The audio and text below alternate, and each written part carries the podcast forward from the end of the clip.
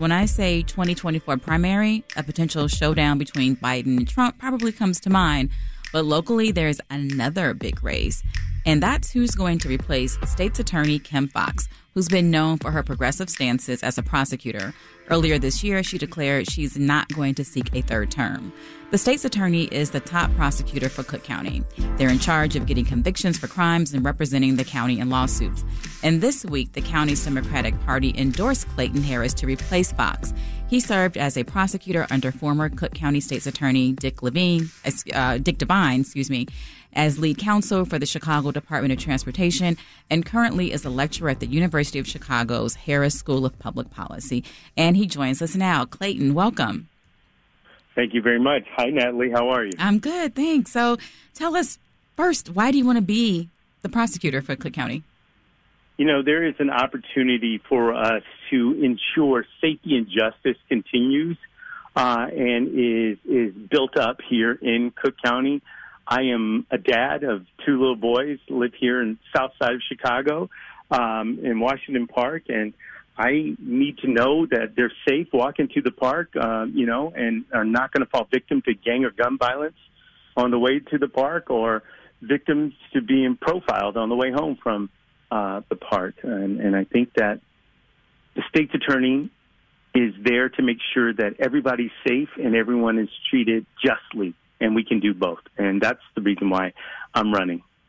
What's the first thing you would do if you win office?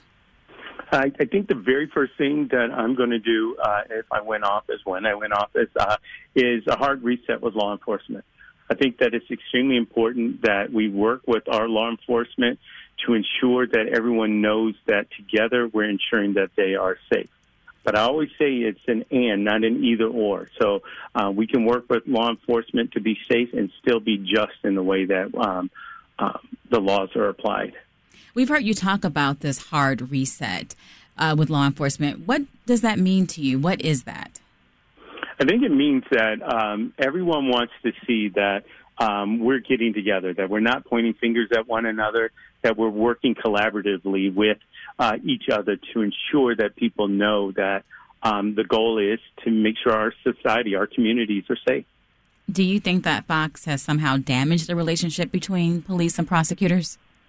No, I think that the perception is one that we can uh, repair. So, what I really want to do is just to make sure people see me standing uh, with um, a law enforcement, with our community uh, stakeholders, and our elected officials so that they know we're all working together. Were you surprised when Kim Foxx said that she wasn't going to seek reelection? I think that, you know, what it was was an opportunity for us to make sure that we don't go backwards. Um, I, so when I learned that she wasn't going to run, I, I looked at uh, my background, the things that um, I feel like really set me apart from uh, anyone in the race now. And uh, it looked like the perfect opportunity to ensure that um, justice and safety are, are, are still paramount uh, with moving forward uh, in the office. I do think that um, Cook County needs, deserves, everyone wants to be safe and feel safe. Um, and I think that maybe I'm un- uniquely qualified uh, to do that and to provide that. What distinguishes you? What makes you uniquely qualified? I think that uh, my years in the office certainly uh, give me that full understanding on um, how the office runs and um, how we can move forward.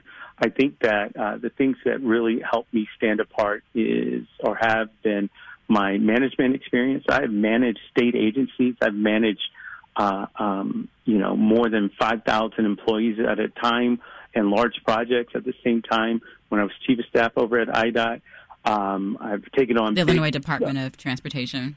Right, I'm sorry. Right, um, and we did the Dan Ryan and the Kingery Expressway, a billion dollar project uh, that we brought in uh, on time. I've managed as deputy chief of staff all of the infrastructure um, departments uh, for the state of Illinois. Um, so I think that what is necessary in this office, there's over between 1,200 and 1,400 individuals within the state's attorney's office. There's more than 700 uh, attorneys in there, and you need someone who's going to be able to manage the office and someone who's going to be able to get the resources to ensure that everyone within the office is able to do their job competently and credibly. And there's world class attorneys there already. and um, it's just to help uh, support and bring in more resources too. Do you see Do you see yourself as carrying on Kim Foxx's legacy, or would you try to undo some of her policies? I think that uh, Kim Foxx has done uh, some very important work, things that have been replicated nationally, and I appreciate the work that she's done.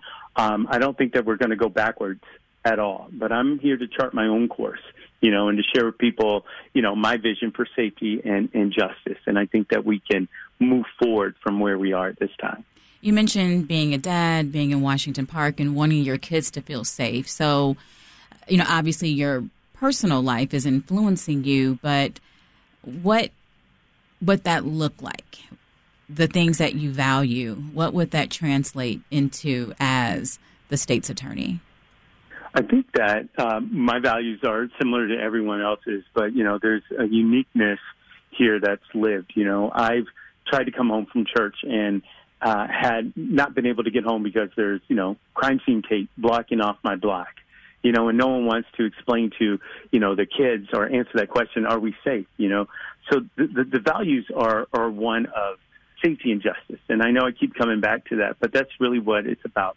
As the state's attorney, you know, I am the victim's advocate, so I'm here just like you know, and and, and just like at, at my house, I'm here to protect right? The victims and to make sure uh, that they're safe and to also make sure that they get justice for any aggrievement that they may have had. But we also want to make sure that anything and everything is also proportionate. So we're not just throwing away people for a mistake or something uh, um, that could be attributed to uh, um, youth or whatnot. But everyone's accountable, and we want to hold everyone accountable correctly. And I think that that's what everyone's expecting and everyone wants their state's attorney to do. I think we want to tackle the recidivism, you know, so so that people don't feel empowered or emboldened to continue to do things. But I also think that we don't want to uh, saddle someone with something that'll make sure or ensures that they'll never be a productive member of society. This week, you won the endorsement of Cook County Board President Toni Preckwinkle and the Democratic Party. Endorsements can be a huge help in elections, but they can lead to claims that you're beholden. How do you maintain your, in, maintain your independence from political insiders? I think that's a great question. First and foremost, uh, extremely humbled uh, to get the endorsement of the party. I'm excited to work with and for the party up and down, but uh, independence is extremely important as well especially as the state's attorney, as the prosecutor.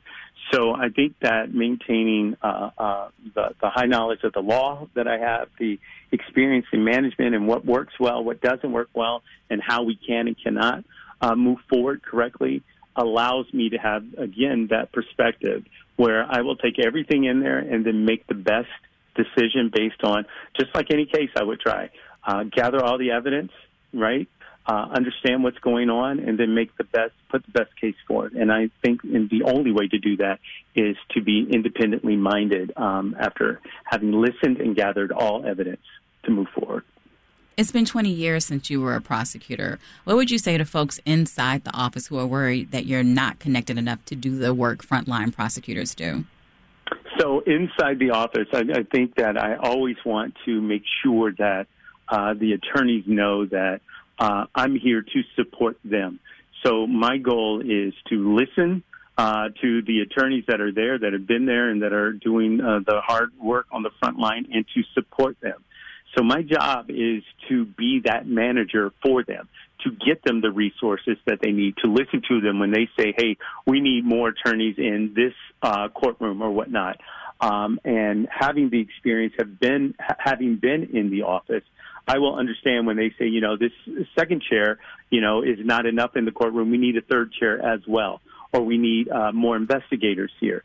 So it's not necessarily about having been in the office the complete time, you know, up until this time of running, but it's being able to understand the office, which I do, but being a manager to sit down and to listen to the um, um, attorneys who are there and then to bring forth uh, the resources necessary to support them. So I think that my management style um, is one that will lend for everyone, all of us, to be successful in the office. The end of cash bail means prosecutors actually have a lot more discretion on who gets detained pretrial. It would be up to your office to request detention. Do you have a philosophy on when you would want assistant state's attorneys to push for detention? I think that it's really um, enumerated in the statute and law on which ones. What we are looking at, and first and foremost, the Pretrial Fairness Act is absolutely good, correct? It's it's it's one of the things now that uh, should have been pushed for because we're no longer criminalizing poverty. I think that we will look at how it's implemented. Uh, being uh, a lecturer over at the University of Chicago uh, in public policy, the the important part of any policy now that it's been worked out, and it was worked out with law enforcement, with victims advocates, victims' rights, you know, uh, state's attorney, legal experts, and it's been ruled on by the Supreme Court. But now what we want to look at is the implementation and evaluation to ensure that there are no unintended consequences. So the state's attorneys know that moving towards or for detention hearing are for violent uh, um, individuals, individuals that pose a harm uh, to society and um, or are not have shown that they're not going to come back to court, and that's what it's for. So it makes it safer in the um, the application by the state's attorneys. There's, uh, I think, almost 400 different crimes that still would uh, qualify for moving towards a detention hearing, and that's for violent uh, offenders uh, and folks who pose a threat to society. So those individuals now will be incarcerated uh, or held, excuse me, until their court date, and they can't be a harm or commit a harm to society while they're waiting their court date. Are there any other big picture um, philosophical policies like this one that you are um, pretty adamant about?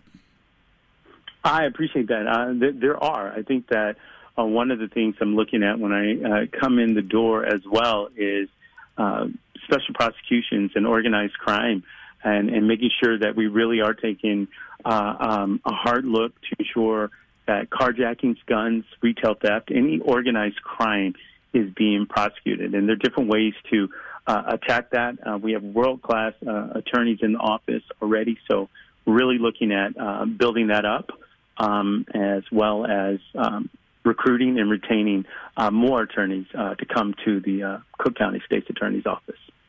You were chief of staff to former Governor Rod Blagojevich, a notorious name in Illinois politics.